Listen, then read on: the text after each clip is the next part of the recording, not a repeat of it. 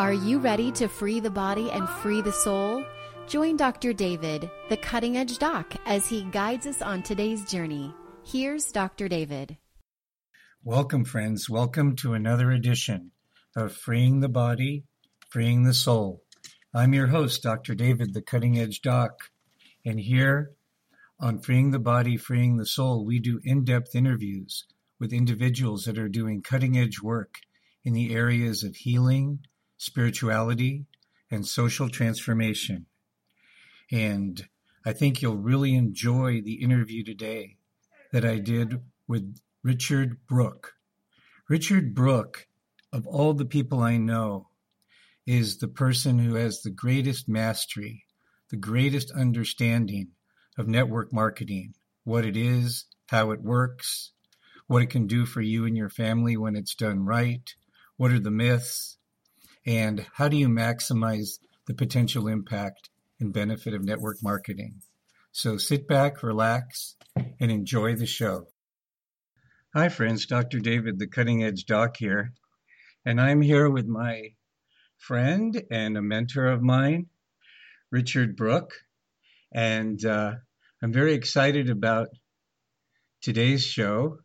I uh, invited Richard to come be with us today because of all the people that I know who are involved in network marketing and of all the people that I know whose lives have been touched and touched thousands of people in network marketing, uh, I can't think of a person I'd rather introduce you to than Richard Brooke to give you a honest, deep, even understanding of network marketing as a potential liberator of the human spirit and of human freedom.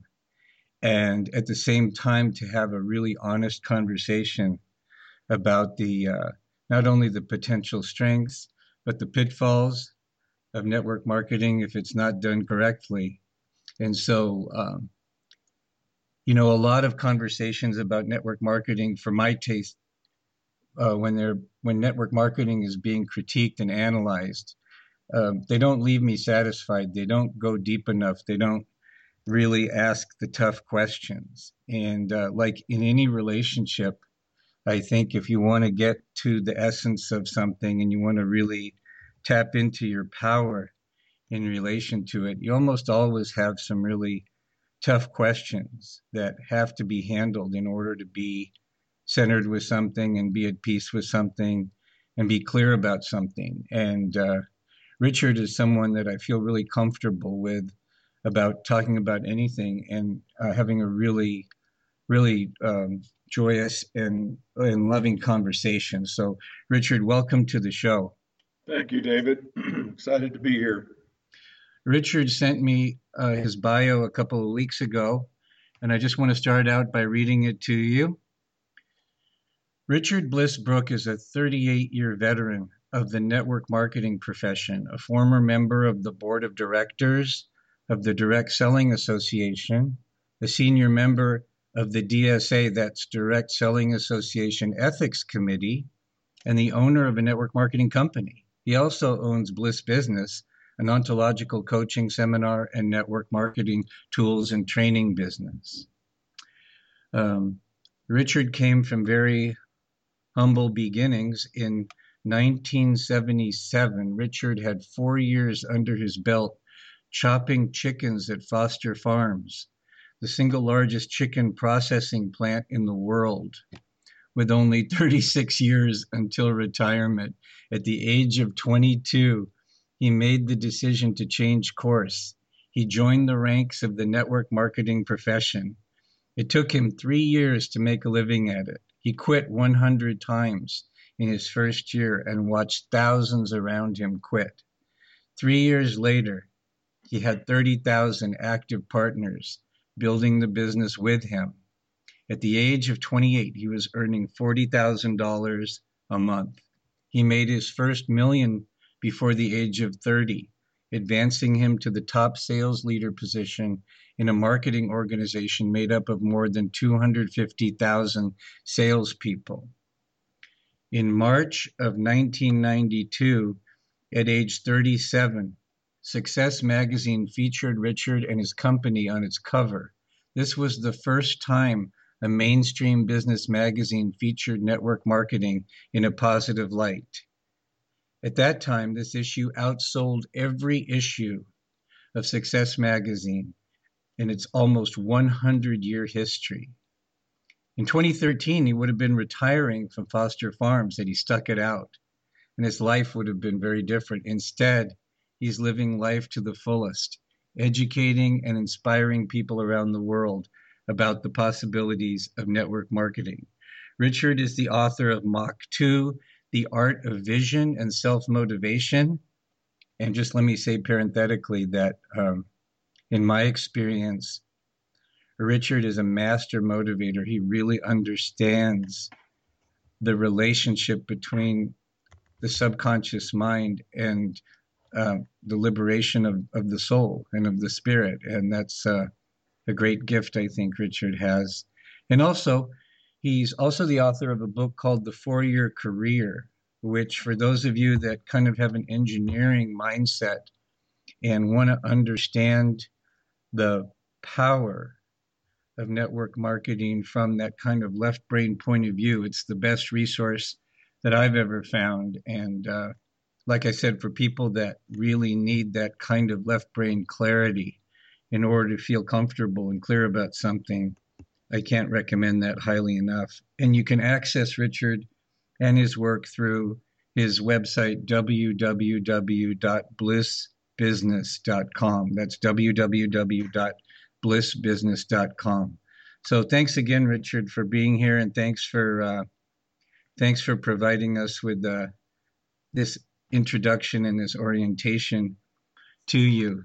So uh, again, thanks for being here, and uh, let's get right into it. So just for people that uh, are really lost right now and really don't know what network marketing is, do you want to just give a really quick really quick definition of what makes something network marketing? Well, uh, sure, David. Uh, network marketing is a uh, contemporary term for uh, maybe two business models that people might be more familiar with. One is uh, direct selling, and the other is multi level marketing. So we'll start with direct selling because that's kind of the foundation of how we arrived at multi-level marketing and network marketing. Direct selling is simply um, the concept of a product or service being sold uh, directly to the consumer face to face by a salesperson. And that is a profession, obviously, that's thousands of years old where you know people have a product and they have it on their person and you know they may go around to sell it or people may come to them. But you know the what defines it is there's a conversation that takes place between the salesperson and the potential customer. And it's that conversation that sells the product. And that would be distinct from using advertising. Um, for example, uh, you know, putting a product on a shelf or advertising it in a magazine or even advertising it on the internet. It's the personal conversation that creates the distinction of direct sales. And direct sales has been around forever, as we know, but in 1946, there was a direct selling company in California called California Vitamins that just decided to introduce what you just might call a simple rule change in how the business model functioned. And that rule change just said that, and they did this in their own company, a company called California Vitamins. Uh, the rule change was that uh, anybody could build a sales force. Up to this point in direct selling, the only people that could build a sales force were people that were appointed to build a sales force. You know, they'd sold a lot of product and the company said, okay, now you can be a sales manager or whatever the criteria was to be a sales manager. And it was only sales managers that could earn overrides on a team. So in 1946, the management of California uh, Vitamins, who was trying to grow their company much faster than normal, decided, you know what, let's let everybody build a team. And I don't think they had really any idea what they created when that happened, but they introduced the concept of compounding, which Einstein is on record as saying is the eighth wonder of the world. Compounding, which is that concept of, you know, a, a multiplier effect. And it's like how lily pads grow and it's how rabbits multiply. Uh, it's how compounding interest makes the rich get richer they introduced compounding to the concept. And now everybody that joined the organization can immediately invite other people to join the organization.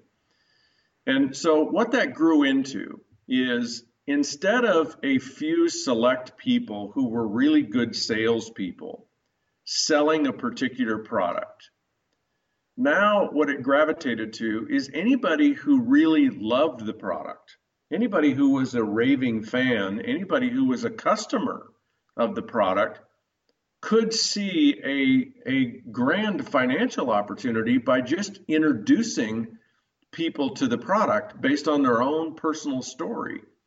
And when they introduce people to the product, they might, you know, maybe they might make enough money so that their product's free, or maybe they might grow that little team of customers and distributors into a four or five hundred dollar a month income.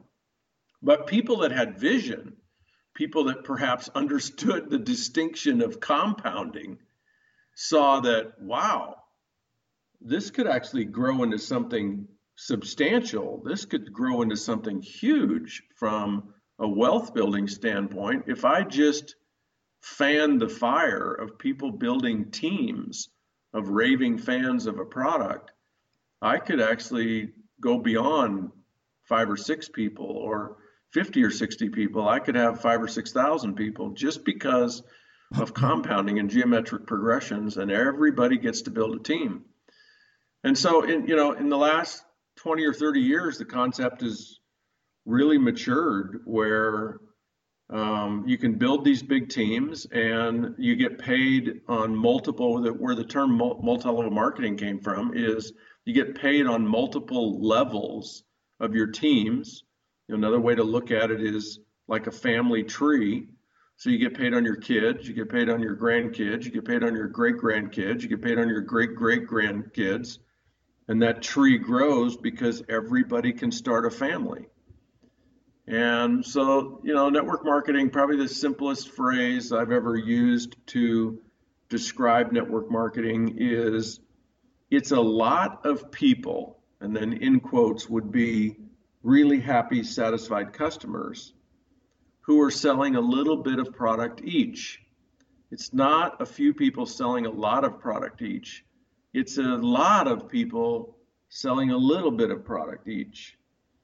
And there's a graphic in the Four Year Career, David, that explains it uh, the best. If the goal of a company was to sell, for example, a million dollars worth of product a month, that's just a hypothetical number, historically in direct sales, what they would do is they'd find, and I'm just I'm just using these numbers for example. They'd find, for example, a hundred superstar salespeople, the best salespeople they could find, and they'd give them a territory and a company car and all kinds of training, and they'd send them out to sell this product. And uh, they probably give them the most fierce weapon in the history of direct selling, and that's a quota.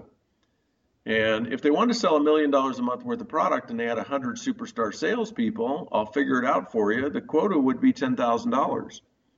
100 people selling $10,000 a month worth of product equals a million dollars a month worth of product. And what would they do if people didn't meet their quota consistently? They would, of course, fire them and hire new people, and they'd just create that churn of trying to get 100 people to meet their quota. And in network marketing, by virtue of the compounding geometric progression impact that that one rule ch- change created 60 years ago, is we just flip the numbers. Now, because anyone can sell the product and anyone can build a team, we get 10,000 people selling perhaps $100 a month worth of product, which actually includes whatever they personally use themselves. And now you have 10,000 people times 100 a month equals a million dollars a month in sales.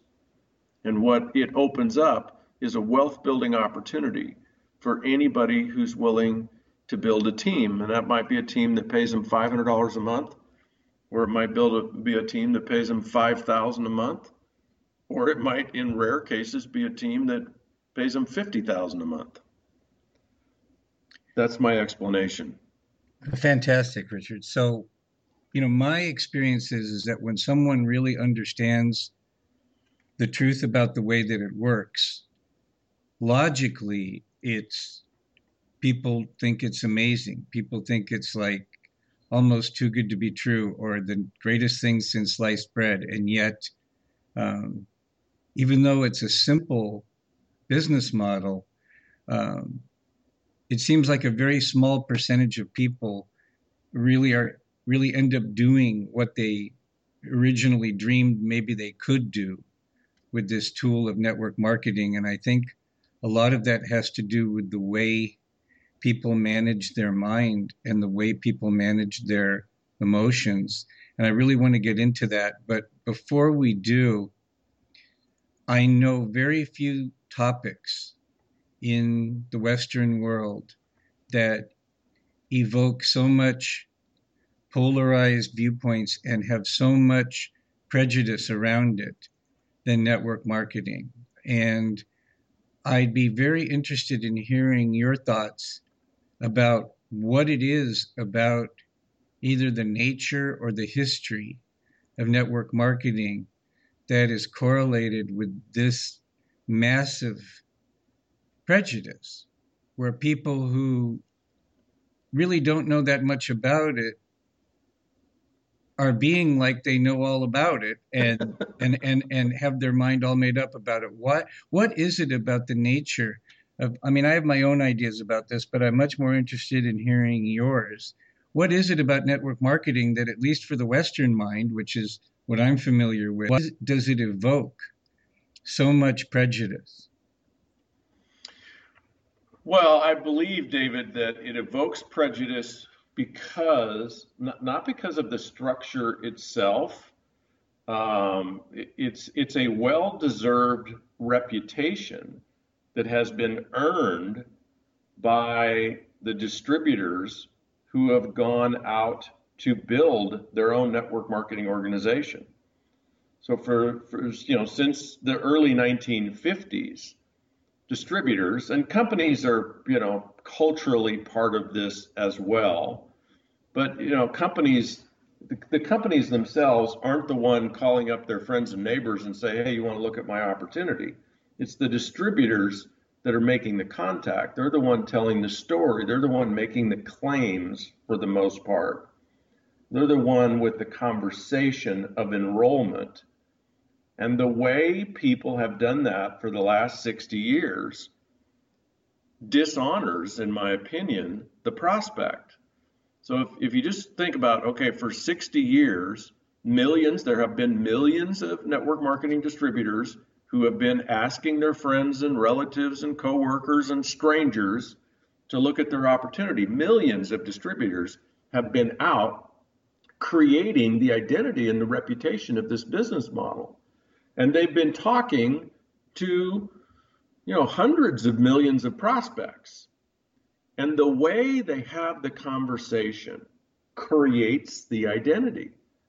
So, most of the conversations that have happened in the last 60 years are sort of steeped in desperation and manipulation and secrecy and um, you know uh, one of the words that i like to use that that i teach people to you know vehemently avoid in their contact with people in their conversations with people is you know taking the position as a network marketing distributor that you know what your prospect should do.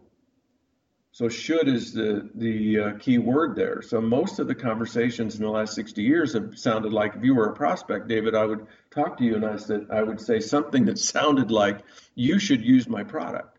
Whatever product you're using now isn't good enough. It's not as good as my product. You should use my product because my product's the best product that's ever been invented in this category.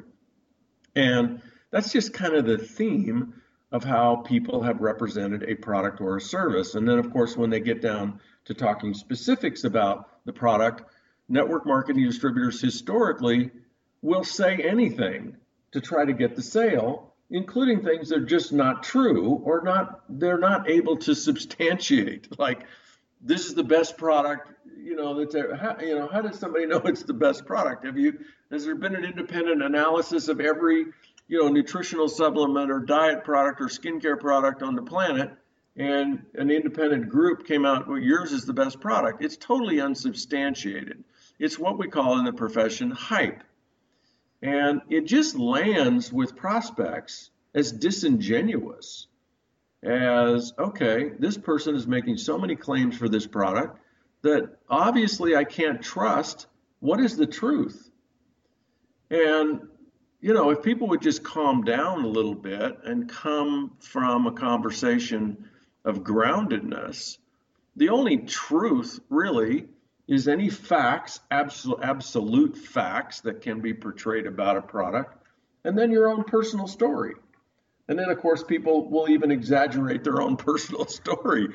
They're, they will hold it that their own personal story is not enough, that the truth is not enough, and they'll they'll just exaggerate. And so, for 60 years, we have created mistrust, and that's just around the product. And then when you add people, you know, people recruiting people for the income opportunity, you know, uh, once again, the word should creeps into the conversation or actually is right there from the beginning, standing bold in the conversation. You know, you should do network marketing. You should quit your job. Jobs are for losers. People that have jobs are going to fail in life, and you should be an entrepreneur. You should you should be building a network marketing business.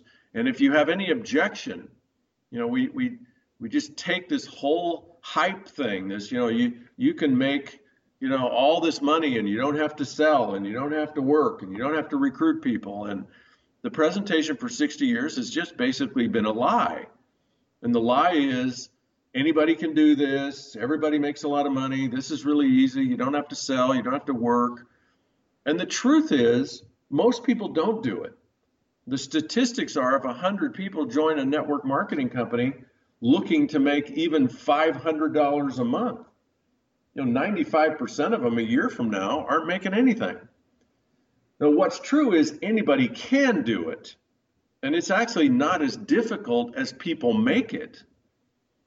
But the claim that if I'm prospecting somebody, you're going to make 500 or $5,000 a month and everybody else is doing it and it's simple and it's easy and uh, you know, all of that is just not true. What's true if you're going to prospect somebody is, David, most people that pursue making 500 to $5,000 a month in this company quit within their first year. That's true. Now, my question is, is that going to be you? And, you know, I, I have found that the truth is actually enough. The truth is enough to enroll people because one of the truths that exists that makes our our opportunity our business model so compelling is if you didn't dishonor people with the presentation if you didn't mis- manipulate them if you didn't lie to them and you could actually have an honest conversation with them if you could actually sit down and look at their finances their income and their expense and their future expenses and healthcare and education and housing and retirement what would be the answer to the question could they really use an extra 500 to $1000 a month? The answer would be are you kidding? It might save their life. It's that important. But the way we go about suggesting they look at our way of doing it is just manipulative and uh, it's just full of a bunch of bs and people people pick that up. And it's not the business model they object to, it's the way we have rep- represented it. And then what we've, we've gone one step further is anybody who says, no, I don't want to do it, I don't like network marketing, we turn them into haters. We label them haters and stupid. And, you know, what's going to make somebody madder than that? They have a differing opinion about how they want to spend their income producing life and we label them stupid haters. I mean, how can we ever expect people to take a look the second or third or fourth or fifth time somebody approaches them if they've been abused? And it may not even be them, you know, it could have been their parents that were abused, but their parents handed down, you know, those things are pyramid schemes. And so people have those those opinions, they're generational opinions. It's you know, same people same reason people are Democrats versus Republicans or you know, any particular uh, religion or the reason they drive a Ford versus a Chevy. So I could talk, as you can tell, David, I could talk about that question for probably two days straight, but that's my answer. Okay. Yeah. Thanks, Richard. So, um, just to keep the conversation going, let's assume someone has uh, has confronted their prejudice and they've continued to look at it and they honestly see the opportunity and um, let's assume that they um, have found a product that they love because my experience is, is that if you're not passionate about the product it doesn't mean it doesn't matter how passionate you are about the the income opportunity it, it's not going to um, really be joyful for you in the long run and you probably won't stay with it but let's assume that someone found a product that uh, is amazing for them and it's a product that they would buy at the distributor price for a long time, even if they had no business intent, which I think is a great acid test for one of the acid tests we have to pass. And let's say that they're working with an honest, intelligent leader who's um, who understands uh, what's motivating them and has helped them to stay to discover uh, their real purpose and their their why for doing it. Um, why is it so hard for most people, even once they've reached that point? Why is it so hard for most people to stay inspired month after month, year after year, and to stay connected to their why? So David, that's a huge question, and the answer to it really um, is embedded in, you know, what is famously now been called the secret. So, you know, all those movies and the book and everything around the secret. What is the secret?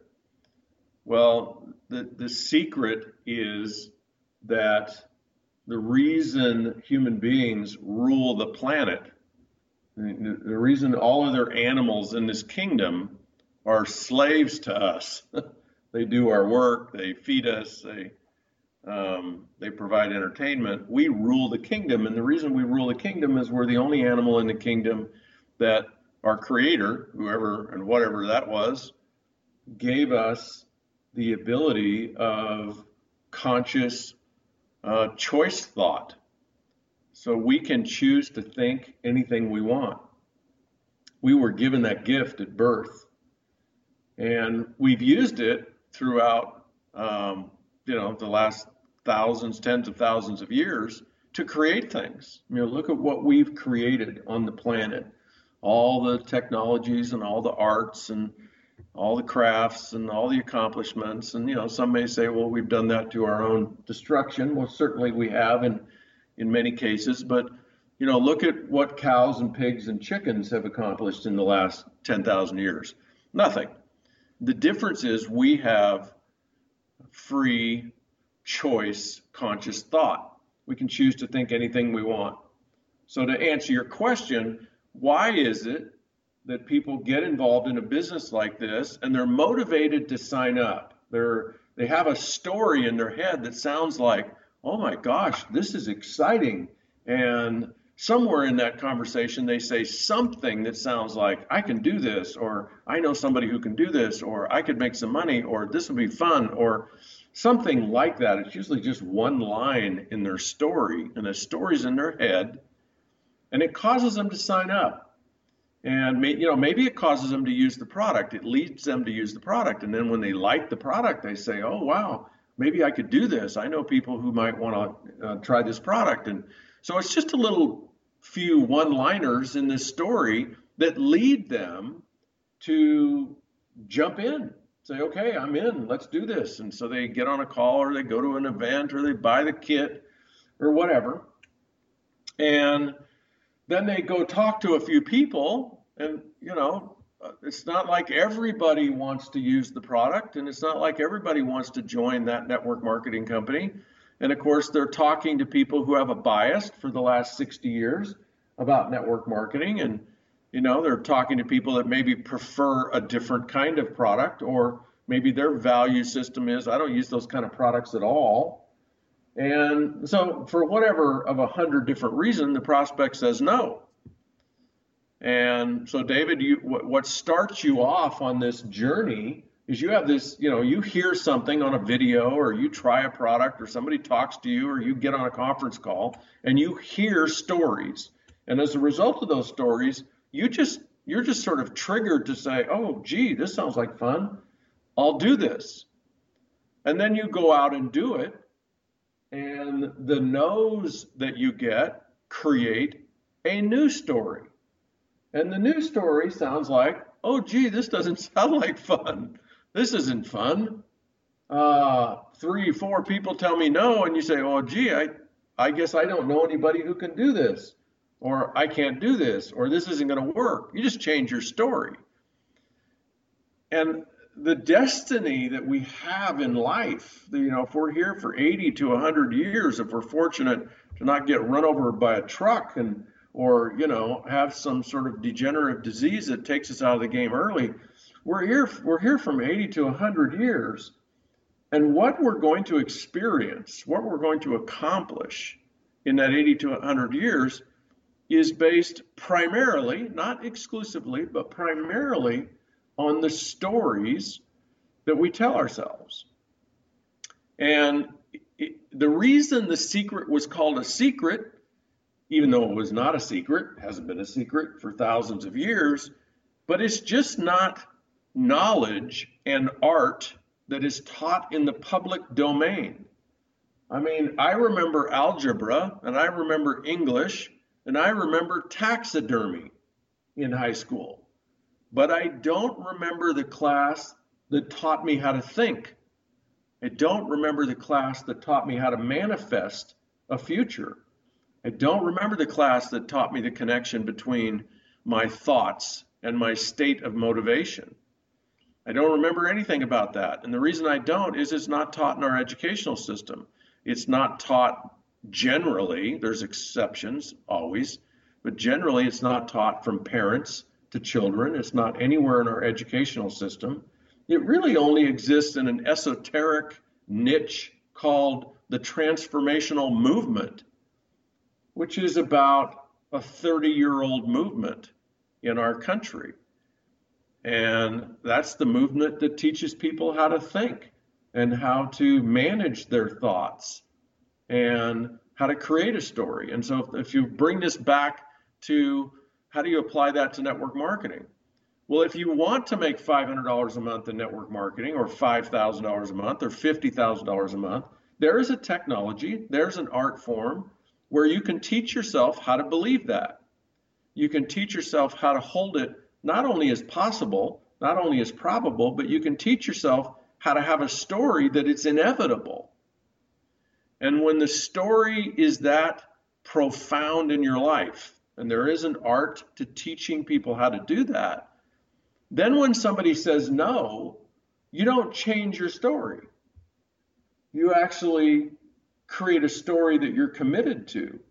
You create a story that trumps, no pun intended, trumps the stories that other people tell. So, you know, everybody has a story. If my story is I'm going to go do this network marketing thing, and I run into, you know, four or five or six people who say to me, uh, I'm not doing that network marketing thing you want me to do. In fact, you shouldn't be doing it either. The people who succeed in network marketing are the people who don't change their story based on somebody else's story. They keep their story, they keep their word to themselves. So they go all the way back to that initial one liner that says, wow, this sounds like fun. I could use the money. I want to be wealthy. I want to travel the world. I don't want to worry about money anymore. I'm going to do this. I am going to do this. That's a story. The people that succeed keep their word to themselves. They don't change the story based on somebody saying, not only am I not going to do it, I don't think you should be doing it either. Okay. So, um, you know, this is a very interesting topic, as you know, to me, because you and I are both very involved in transformation and ontology. And I'd be very interested to hear more about how you interact with people who otherwise may not have any interest in transformation or ontology, but they're interested in making 500 or $5,000 extra a month. How do you interact with them in such a way that um, you're able to impact them in such a way that their ability to be with stories is shifted so that um, they stay empowered through the ups and downs of of life? Well, that's also a good question. You ask great questions, David. Thanks. Um,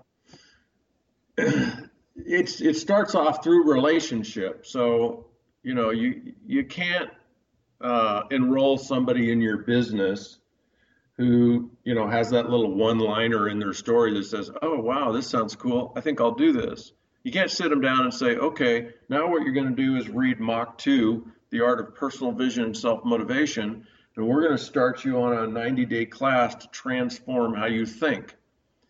Um, you, you know people aren't open to that kind of education generally. They need to be eased into it with baby steps. So the way I move people through that educational process is it starts with relationship. And it starts with me being an example for them. So if I enroll you in the business, David, you know, the worst thing I could do for you as your sponsor is demonstrate that my story about what I'm going to build here is fickle. So, you know, and there's a lot of sponsors that do this. And one of the reasons sponsors do it is because of the rule that anybody can build a team from day one. There's a lot of sponsors that have only been in two days before the person they sponsored. So there's there's uh, one of the downfalls of our model because anybody can build a team from day one is you have a lot of sponsors, even sponsors of sponsors that don't know what they're doing. They just got in too. So, you know, it's easy for the role models, the people that have come before us as a brand new distributor, for us to look at those role models and go, wow, you know, my upline's negative. You know, look, they're complaining about this, they're complaining about that. They they're talking a story about nobody wants to do this. So, you know, first and foremost, you have to model what it is you want people to learn. And what I want people to learn is that they can create a story about, I'm going to do this, and they can keep their word with themselves. They can hang on to that story, even in the face of other people having a contrary story. So I, I provide a role model of somebody who is totally committed, totally convicted, and I don't change my story based on the circumstances. And so that's a that's a role model thing. And then the second way I move people into that conversation is by relationship. I demonstrate that as a leader, as their sponsor, uh, I'm gonna, I'm not, they're just not a number to me. I'm not throwing them in the system and hoping that they're just gonna swim. Uh, I'm not throwing them in the business so I can make a bonus or some kind of fast start bonus. I'm in partnership with them. I'm in relationship with them, and I demonstrate that by listening to them. And I start the ontological process, uh, not by a formal training program, and certainly by not calling it the ontological training program, but I start by who I am being in their presence. And who I, if I sponsored you in the business, David, who I would be in your presence is somebody that asked you questions and listened intently to what your answers were, but more importantly, who you're being. in the answers. What is what is your soul all about? What is your heart all about? Including what is your mind all about? How do you think? What do you expect? What are the stories that you tell? What are your what are your beliefs? I listen for all of that. And I ask you questions that uh, they're not calculated questions, they're not in a book, they're intuitive questions that just are, are the impact that they have is to have you be the kind of person that stays motivated and keeps their word with themselves and perseveres through the circumstances and adversities that would knock most people out of the business. Now, is that bulletproof? Does it work all the time? Of course not.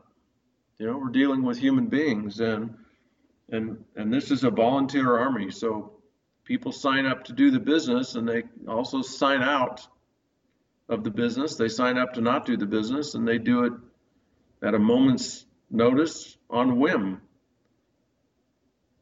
So what you're describing to me is sounds to me like um, how you would interact with someone that you were sponsoring. But in terms of addressing this issue of that you because you have a large team and you're empowering your team that there may be a new person that is trusts you enough to open up their warm market to you and to the team how do you interact with the new person that you're wanting to help uh, not that, that not that person's prospect but how do you interact with the new person so that you are working as a team with that person so that that person number one is willing to introduce new people because they number one trust you and number two they know that you're not going to ask them to function as the expert um, in other words the question that i'm asking you now is i got a really good sense from your last answer how you empower the prospect.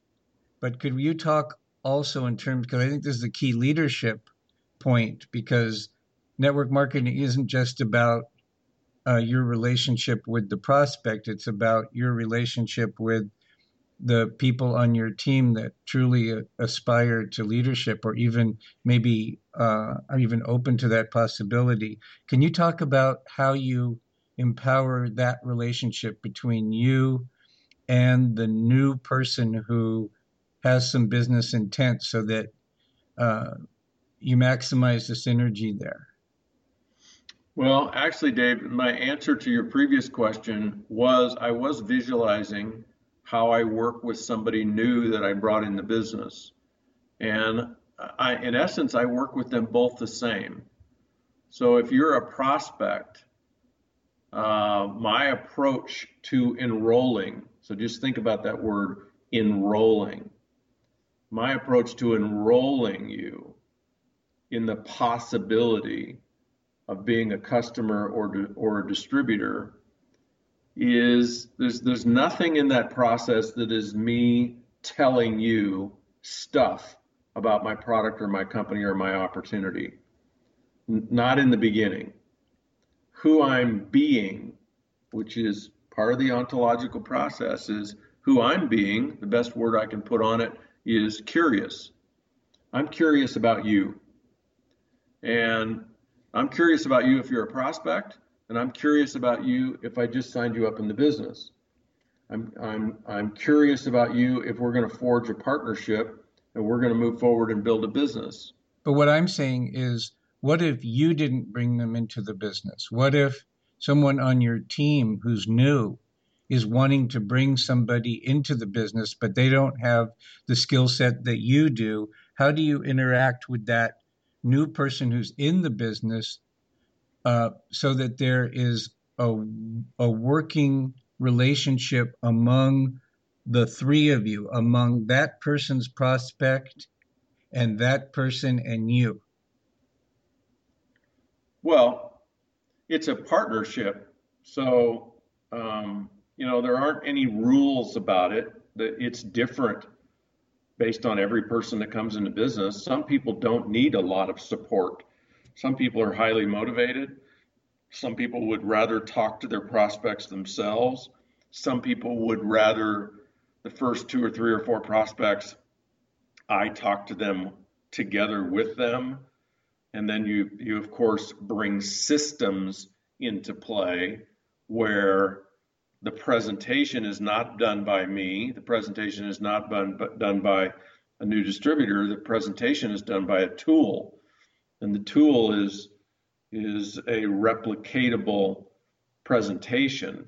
Now, it might be me on a webinar, or it might be me on a videotape, but we use tools so that the individual competency factor is not in play because the tool is always the same and anybody can hand out a tool. So tools are, you know, using a system and using tools allows everybody, it's the great equalizer. It allows everybody to play the same game at the same level. And how I would work with you, David, and a new person that you brought on board, I would I would work with that new person the same way I work with you. Because until you're a leader, until you have the competency to be curious about somebody, to source other people instead of, you know, coming from me, me, me. Let me tell you all about me, my story, my product story, you know, how much money I can make, how I'm advancing in the comp plan, why you should do this. Let me recruit you. Let me, you know, that's that's just a me, me, me, very desperate, very shallow, uh, fearful mentality until you can shift out of that into an abundance mentality where, you know what, uh, I don't need you, David, to do this business. I just need three or four people to do this business. I don't know if it's going to be you or not, and it's okay with me if you're not if it's not you. And and the way that, that I create the greatest possibility that it might be you is to source you emotionally, intellectually in the conversation as opposed to sourcing me. And what I mean by that is I make it all about you. You know, a, a more common way of saying it is, you know, I'm a servant leader to you. I'm I'm here to find out what do you want out of this business and how can I support you to get it. It's not about what I want. You know, Zig Ziglar probably said it the best, you know, 50 years ago. You get everything in life you want if you help enough other people get what they want. If you actually come from that, not as a cliche, but as who you are as part of your being, then people enroll. So the key word that, that I teach people around is enrollment. What we're doing here is enrolling people because they want to be enrolled. We're creating that possibility. And I do it the same with your new person as I do it with you. I treat your new distributors like I personally sponsored them. We do we we're all one team. So somebody may be at fourth level, but if who's at first level, second level, and third level is new and just getting their feet on the ground, I've got to treat everybody like I personally sponsored them because I'm the leader. And then, of course, the way I create duplication in my organization is I teach you how to be the leader, David, first and foremost by role modeling it. And then when you've got your your sea legs under you, then uh, then we start having more advanced conversations. All right, David, it's time for you to take over this team. Now you've been watching me do it for a couple of months. Let's talk about what you need to be doing to for people to see you as the leader. That's the process. And I think that's one of the things that you are really good at to the point now where you're just probably unconsciously competent at it, where you have this knowingness about the appropriate gradient for your people, about when it's time to have a conversation to go to the next level and what that conversation is. And I think that's part of what makes you a great leader and why you leaders of leaders and don't end up with a bunch of followers. And um, is that kind of a knack you always had, or did you learn that mostly the hard way by blowing it a lot, or did you have a lot of mentors that shortcut the process for you, or maybe you could share with the listeners about because uh, there could be some listeners that are listening now going, wow, you know, this guy's got it together. He's got a lot of skill sets that I don't have. And I just want to remind the listeners that where you came from and and and if you feel comfortable talking about your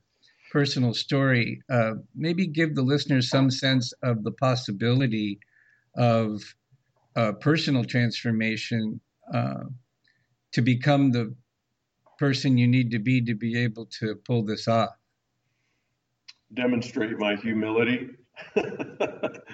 uh, well, it, you know, my story is a great example. I mean, if you just sort of step back and and look at it, and you know, the only way to do it, know, wouldn't be wouldn't it be cool if uh, if we could create movies like this where and there actually is one. There's some documentary that's out there today. Some it's a movie or a documentary, and the the director, the how they created the movie was they they filmed I think pieces of this young boy's life for like 19 years. They filmed this movie, uh, and it's kind of an interesting story the way they put it together that way. But wouldn't it be interesting if you could actually uh, have capture interviews, David, that I would have done 40 years ago. So 40 years ago, I was still right at the chicken plant. So if somebody would have said, "Hey," let's get this Brooke guy on the phone and let's ask him a bunch of uh, questions about success and the journey of life and and the ontological state of being and who he who he bees and who he want to bees and and if you could you know listen to that interview 40 years ago it would have been highly entertaining for about five minutes and then you would have realized this guy doesn't have anything to offer me um, because who i was was a guy who worked at the chicken plant. And there's nothing wrong with that at all. You know, if if people aren't working at the chicken plant, we're not we don't get to eat chicken. So it's not like it's an unworthy uh, cause in life. It's just different. And what it takes as a human being to cut chickens up is different than what it takes to build a multi-million dollar business in network marketing. And I think that the essence of my story is the lesson in my story is you know, you can be the sum total. Everything that, if you add up everything that you are, everything that you believe, every, all your skill sets, if what it adds up to is the ability to cut chickens on a production line, you can, by your own device, not by luck and good fortune. If anything, in my last 40 years, I've been extremely unlucky and unfortunate. I can't chalk up any of my success to luck and good fortune. I can chalk it all up to uh, I changed who I was. And I did it a, a little bit at a time. It's like if you if you look at somebody, you know, they're standing on a street corner in Los Angeles, and you said, you know, wow, uh, how about if you walk across the United States in the next three months and end up in New York City? and it would sound like a daunting task that could never be done. Oh my gosh, how would you do it? How would you do it? One step at a time. One step at a time, you, you would actually end up in New York. And that's how I transformed, just one step at a time, one failure at a time. You know, as Stephen, Covey taught us in The Seven Habits, which is one of the most challenging books I ever read to get through it, highly intellectual, but one of the great lessons there is you know we we sharpen our skills not on our successes but on our failures. And i have had hundreds and hundreds of failures some of them absolutely epic demoralizing humiliating failures and what created who i am today is i didn't succumb to those failures whether they were people quitting on me or you know, huge train wrecks in my life. I learned from them and I bounced back from them and I became somebody different as a result of them. And, you know, if you just went back, you know, 25 years ago, I, I'd already made, you know, millions of dollars in network marketing. And you interviewed me, David, who you would who you would hear is an arrogant, brash, angry still, making $40,000 a month at the age of 28 in 1983, which today would be like making two or three hundred thousand dollars a month at the age of 28, and I was still angry. And, and I was arrogant. And arrogance isn't confidence, arrogance is insecurity that we create this whole act to act like we're confident because we're so insecure. And that was me. I was highly insecure. I had the Porsche in the driveway and the big, beautiful home. And, you know, people that gave me standing ovations everywhere I went. And I was highly insecure. But, so, um, go ahead. Yeah, I was going to say, this brings up a couple questions for me. One is, what kept you in the game in the beginning when you were having a lot of failures? And the second question is, now that you're, you know, already financially free, uh, what keeps you in the game now? What what what's your driving force now? So it's it's a two part question. Yeah, I have uh, three driving forces. Um, one is I I love this business model and this profession so much. It's been such a gift to me and other people that I've worked with. Um, that I I'm just absolutely committed to my death to see it honored in the marketplace in the public sector you know the public itself the media the regulators everybody that has an opinion about our business model I have a vision of us changing the way they see it. So when somebody says network marketing, or even if they say multi level marketing or direct selling, what the listener hears and the story they tell themselves is, oh, I, I understand how that works. I understand you can easily make 500 to $1,000 a month doing that if you love the product. And I also understand it's one of the most powerful wealth building tools on the planet because anybody can do it. I mean, you can invest $1,000 in 10 or 15 hours a week, and four years later, you can be a millionaire. Where else can you do that in the wealth building models of the world? Where else can you invest $1,000 in 10 or 15 hours a week, keep your job, keep your full time career, even keep a lot of your you know passions and hobbies all you really have to do is quit watching tv and uh, you know maybe sitting in the backyard staring at outer space or looking at Facebook all day long or something, just take 10 or 15 hours a week that you're wasting and invest it in wealth building. Invest maybe a thousand, two thousand dollars, and in four years you're a millionaire. Where else on this planet can you do that? You can't do it with a job. You can't do it with a franchise. You can't do it with real estate. You, you, you can't do it in other things. And what makes it possible is compounding, geometric progressions, Einstein, eighth wonder of the world. That's what makes it possible. My vision is that five or 10 years from now, or whenever. It doesn't matter to me when it is, sooner the better, but doesn't I don't put a time frame on it. If somebody gets if somebody says network marketing or direct selling or multi-level marketing, how the public responds is, oh, yes, I, I'm not doing it or I am doing it. It doesn't matter if they're doing it or not, but they understand what it is and they admire and respect the wealth building attributes of it. They see it as a far more potent wealth building vehicle than real estate or the equities investing, you know, saving and investing in stocks or something. They just see the power of it. And the only way people are going to see the power of it is if we continue to educate them. And the only way they're going to let us educate them is if we treat them with respect and honor.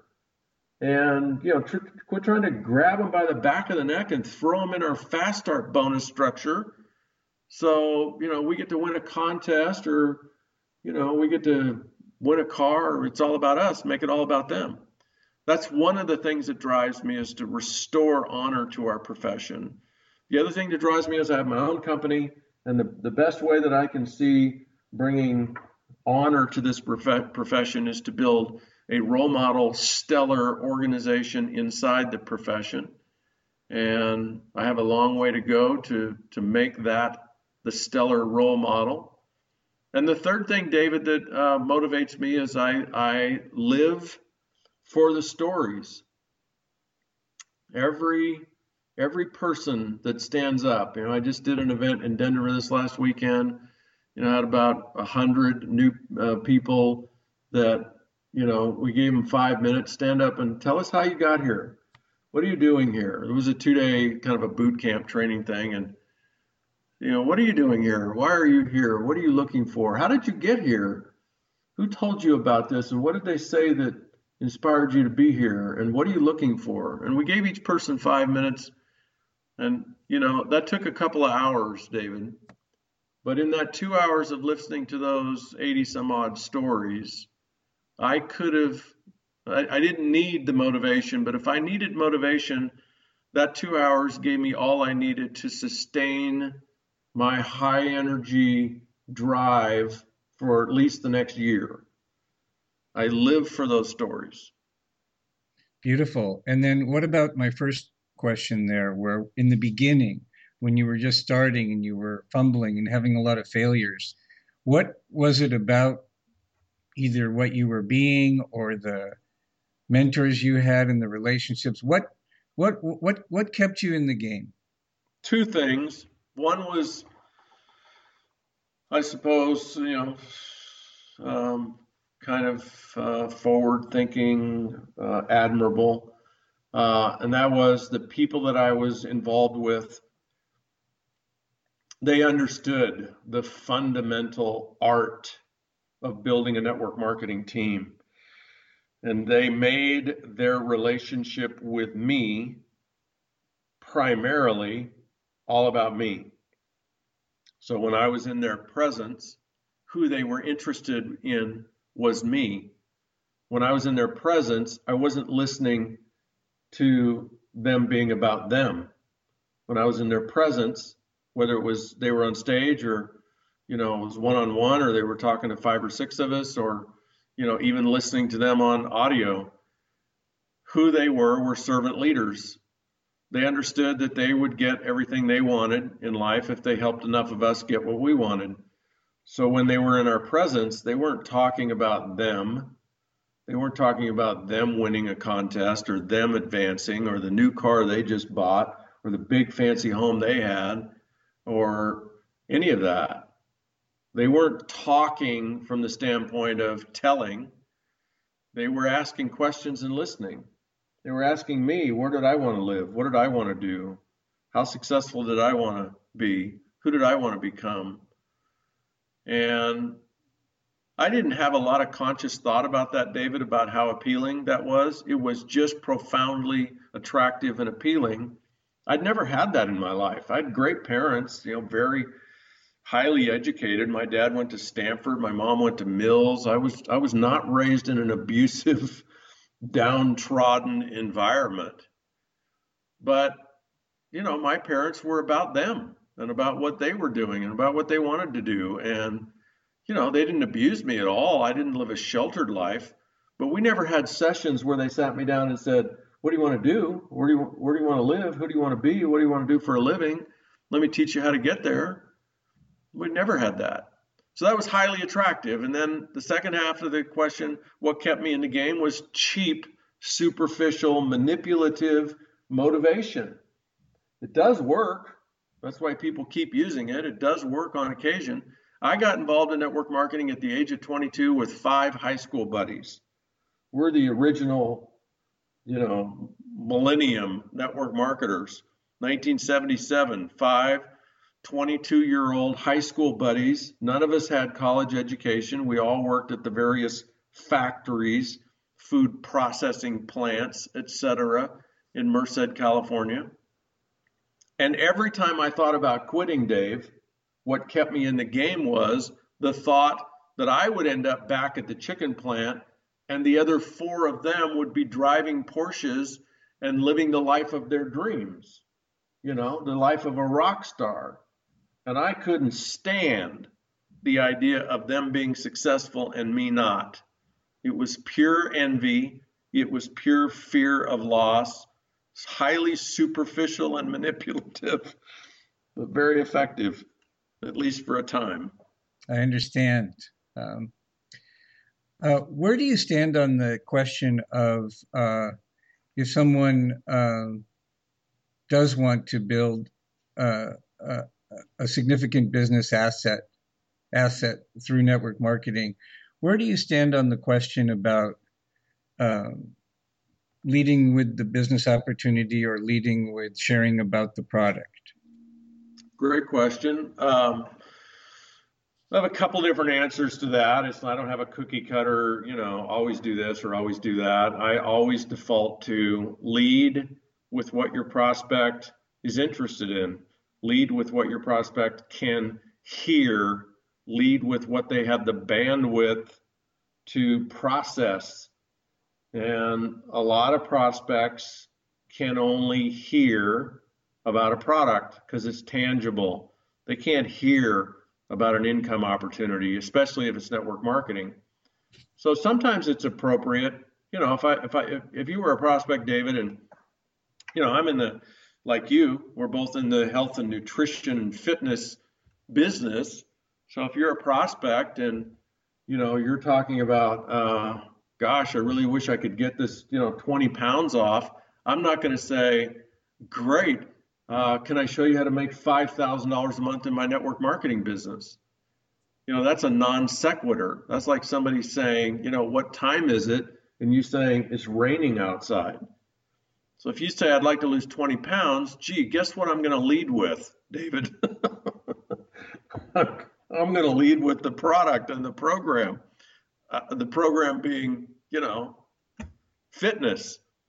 Uh, and so, you know, lead with whatever works. You know, I think here's where you could, though, advance your art if you're leading, not because that's where the prospect wants to go, but if you're leading with the product because that's the only thing you're comfortable talking about, because that's the only thing you have tangible results with. That's a mistake if you if you use your product and you you know whatever results you had from it so you have your personal story with the product if the only reason you lead with the product is because that's the only thing you can comfortably talk about then you're going to be severely limited and you need to gear up and train yourself to talk about the opportunity as well. And because you want to be led by what does the prospect want to talk about not what do you want to talk about? So if you're only capable of telling a product story and your prospect says one word that hints of money, you won't even hear it because your filter is all product. That's the only story you're telling yourself. And the story you're telling yourself about the income opportunity is I don't know how to I don't know how to talk about it. I'm not comfortable. I, they, they're going to say, "Oh no, it's a pyramid scheme." That's the story you tell you won't even hear the hints that people say in answer to your questions that might hint of a financial opportunity. And so here's a different way to answer that question, David. You asked the question, do I lead with the income opportunity or the product? Well, here's a question to answer that question. What do you think most people you're ever going to run into are more interested in? The most amazing nutritional product, the most amazing skincare product, the most amazing buying club service, the most amazing phone service, the most amazing whatever product God Himself ever invented, or an extra thousand dollars a month. They're way more interested in the money.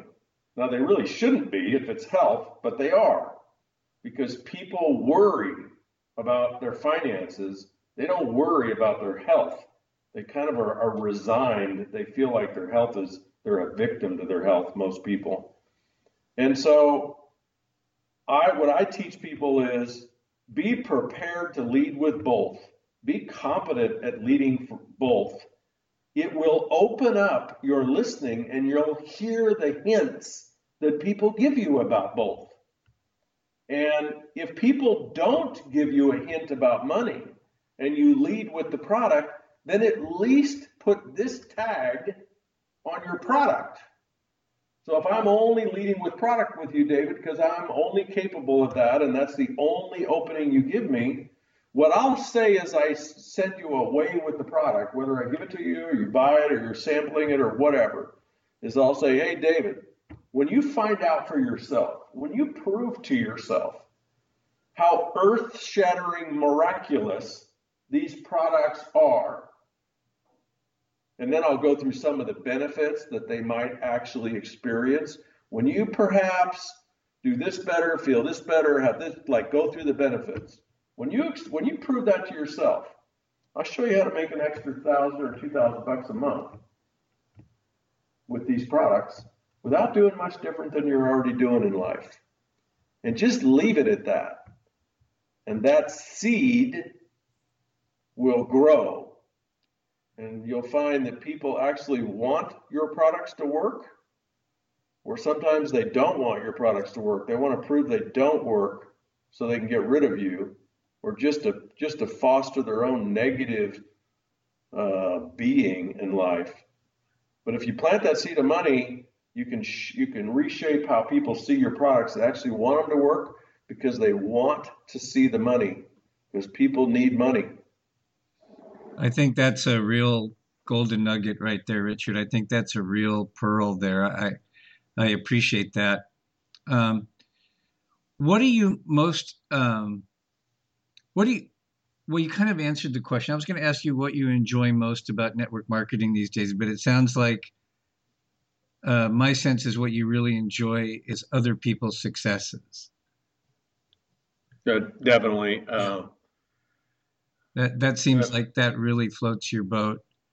Uh, in, in your life right now what are you most excited about these days?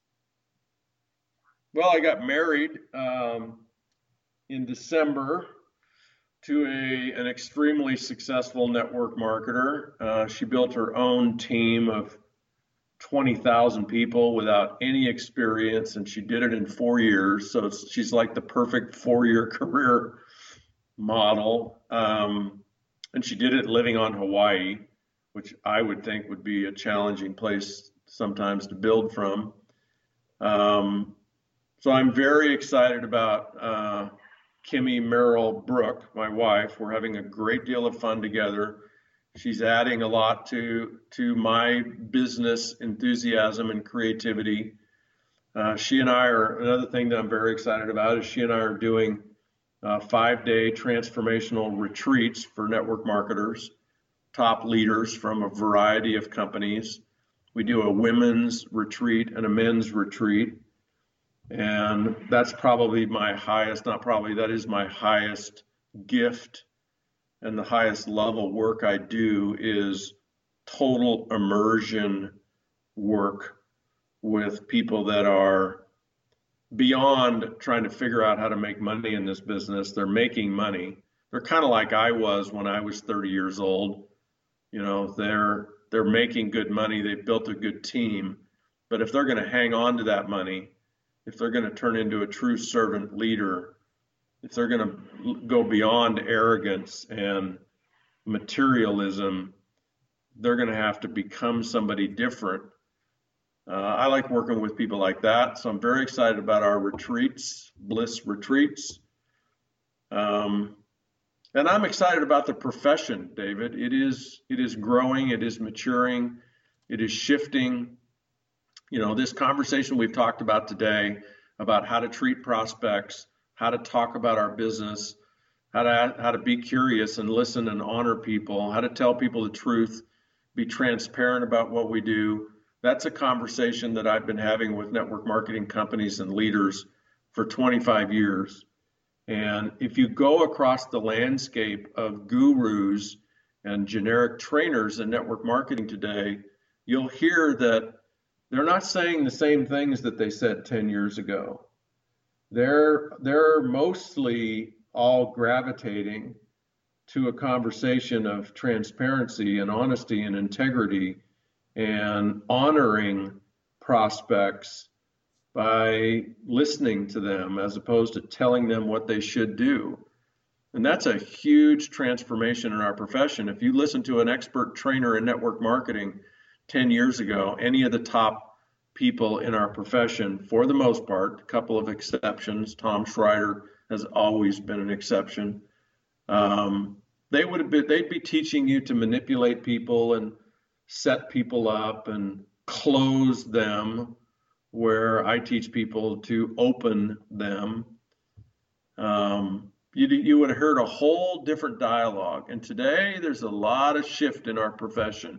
People people are getting it at a heart level that we need to do this differently if we're going to prosper long term. And I love seeing that because it it um, fuels my vision of of seeing a new a new landscape for network marketing where you talk to somebody you you you prospect somebody from any one of 500 network marketing companies five years from now and instead of them saying oh no i don't have time i don't have the money for that i don't like selling is this one of those things they say oh yeah you know the last three people i've talked to about that even though i said no you know i really learned something from them and mostly what i learned is they were actually nice people they were interesting.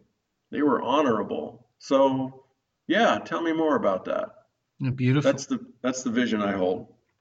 In terms of uh, you know, in this sort of uh, spirit of uh, leaving a legacy and uh, and paying it forward, um, the, uh, my regular listeners know that one of my passions is empowering the millennial generation because I see such potential in them. And I also see where they have some major blind spots and could really use some support. And uh, so this is a question I'm personally very interested in. So I'd be grateful for your thoughtful response. How can we effectively communicate the value and the possibility of network marketing to millennials and what special support do they need to succeed? Well, you know, one of the ways that it's been done in the last 10 years that I don't think serves them is, you know, by telling them that network marketing is an alternative, like is the alternative to a college education. Um, I think it is a alternative for people who might be going to college just because they don't know what else to do. You know, you could spend four years building a network marketing organization and you could graduate your fifth year earning ten or twenty thousand dollars a month or a lot more versus being ten or twenty or a hundred thousand dollars in debt looking for a job. So that is a conversation to have with millennials that, you know what, network marketing is an option but but I think it's a mistake to position it as the option. Like, no, you shouldn't go to college. College is a waste. You're just going to end up in debt. You're going to be looking for a job. That that's a bankrupt model. That's not true. I mean, apples to apples. I don't have a college education, but if you could just give me one, I'd take one over not having one. and uh, you know, I'd actually take a law degree. Thank you very much. I think that would support me in business. Um, so, you know, I think what we could just show people is, you know, this is an alternative. So if you're going to college just because your parents are forcing you to go to college, or you're going to college because all your friends are going to college, but, you know, all college really does is teach you how to go to work for somebody else. And that's not a bad thing. You know, it's nice to have a fallback position where where you have a, a skill, you have a career, you have a degree. It's a good thing. But network marketing, I think, can be appropriately positioned to the millennials as an option. It's an option. It could be an option instead of college. It could be an option during college. It could be an option after college. It's just an option. And I think how why network marketing appeals to millennials is the whole job paradigm doesn't actually appeal to them and it's not a good fit for them. I've hired a lot of millennials at my company and they are representative of the new paradigm of the employee. You know, if I hired somebody 25 years ago, I I could actually expect if I trained them, if I supported them, you know, if I paid them decently, if I coached and mentored them, if I gave them all kinds of opportunities, if I gave them paid time off when they were really sick or their parents were really sick, you know, if I went above and beyond the call of duty and the policies and procedures, what I could expect from an employee 25 or 30 years ago is that they might still be with me. And what I can expect by hiring a 22 year old today is they're not going to be with me for more than two or three years because the way they see the job market is uh, they see it as a stepping stone, and that's not. I, I'm not. I'm not judging that. It's just it is the way it is. They don't see jobs as a home. They don't see jobs as family. They don't see jobs necessarily, and there's always exceptions, but they don't see jobs as a place where, wow, these people are going to take care of me and I'm going to take care of them. They see jobs as, I'm going to do this until I don't feel like doing it anymore. Then I'm going to go do something else. And there's a there's a great deal of bravery in that that is admirable. Um, but they're not really well suited to like you know creating wealth through jobs because they're going to end up changing jobs every three or four or five years they're just they're going to end up 40 years old with a resume that you know looks like a homeless person and so what do they do? How are they going to build wealth? I think we have an answer for the millennials because they don't like to stay you know in the same cubicle five days a week. They want to travel they want to move and live different places. They want to do different things. And this is perfect for them because they can actually get their financial freedom out of the way in their first four five or six years, and then they can go do whatever they want. And maybe that's more network marketing, and maybe it's not.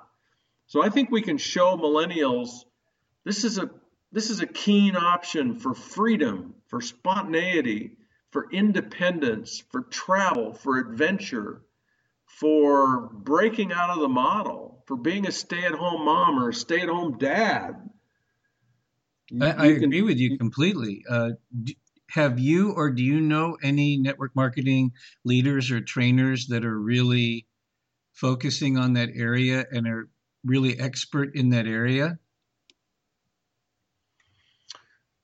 Uh, well, one that comes my, comes to mind is Matt Morris. Um, okay, I'll check him out.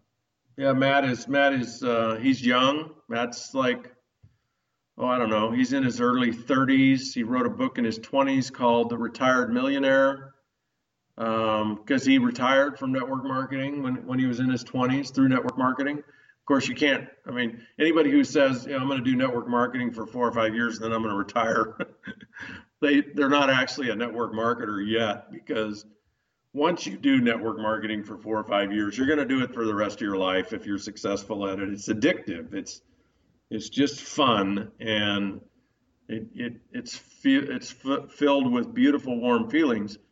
And Matt is um, you know he's a he's a he's very funny. He's very wise. He's very dynamic. He's very successful. He has a huge following. And I would say that most of his followings are the younger generation. And he's I mean, there's a lot of people that that cater, talk to the younger generation. I recommend Matt as a mentor for the millennials because he has integrity. He's not only done it, he's still doing it. He has a powerful message. And he's a good fit for the millennials because he has that young spirit. And yet, you know, he's very wise. And um, the Retired Millionaire is his book. Uh, he has a great podcast and fan page on Facebook. Uh, fantastic, uh, Richard. It, it's always such a joy to to be in your presence and to communicate with you. Uh, I just want to turn it over to you to kind of close us out. Is there anything at all that you'd like to share with me or share with our listeners before we before we wrap it up? Well, it would be a repeat of what I said, David. I, you know, if I could encapsulate it, I would just tell people, um, you know, we have been given the gift of mastery of our kingdom, and whatever that kingdom is to us, whatever we want to create in our life, maybe it's about financial abundance, maybe it's about a lot of other things. We have the gift to create that. What we just, what we haven't done which is odd as a society, is we haven't brought the art of teaching human beings how to master that manifestation process, that motivational process. It just lives in the nooks and crannies and the esoteric niches of education. It's not mainstream.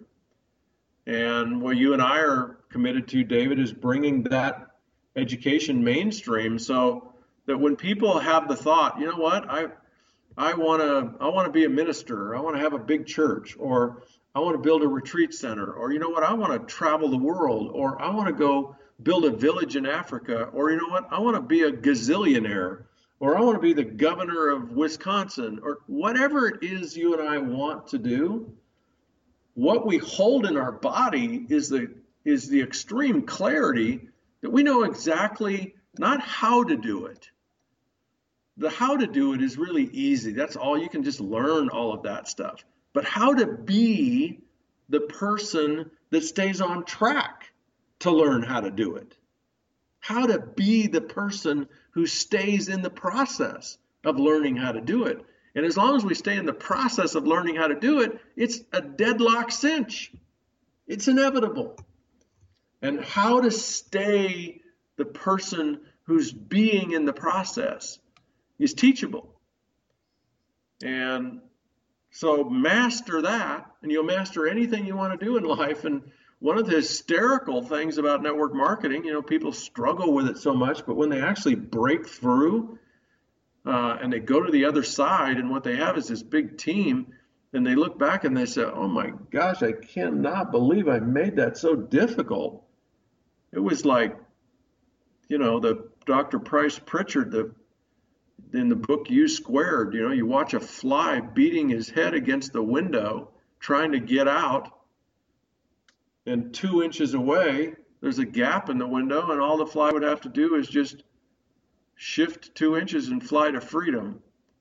and we we watch them go to their death sometimes, beating their head against the the window, and not stepping back and seeing the possibility of a shift and just flying out the gap.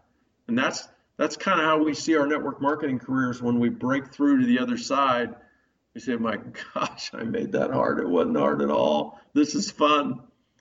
And that's the shift that's possible if you stay in the process. But you got to stay in the process to have that shift. And how do you stay in the process? You have to be motivated every day. You have to master that. And anybody can do it what's the best way for people to connect with you and your work? They can uh, connect on my fan page, which is Richard Bliss Brooke on Facebook, not to be confused with my personal page, which is full. Um, the website, which is probably has the most information, which is blissbusiness.com, or if you can't remember that, it's also richardbrooke.com. Uh, that's the best way to connect with me. Either one of those sources, I'm not hard to find.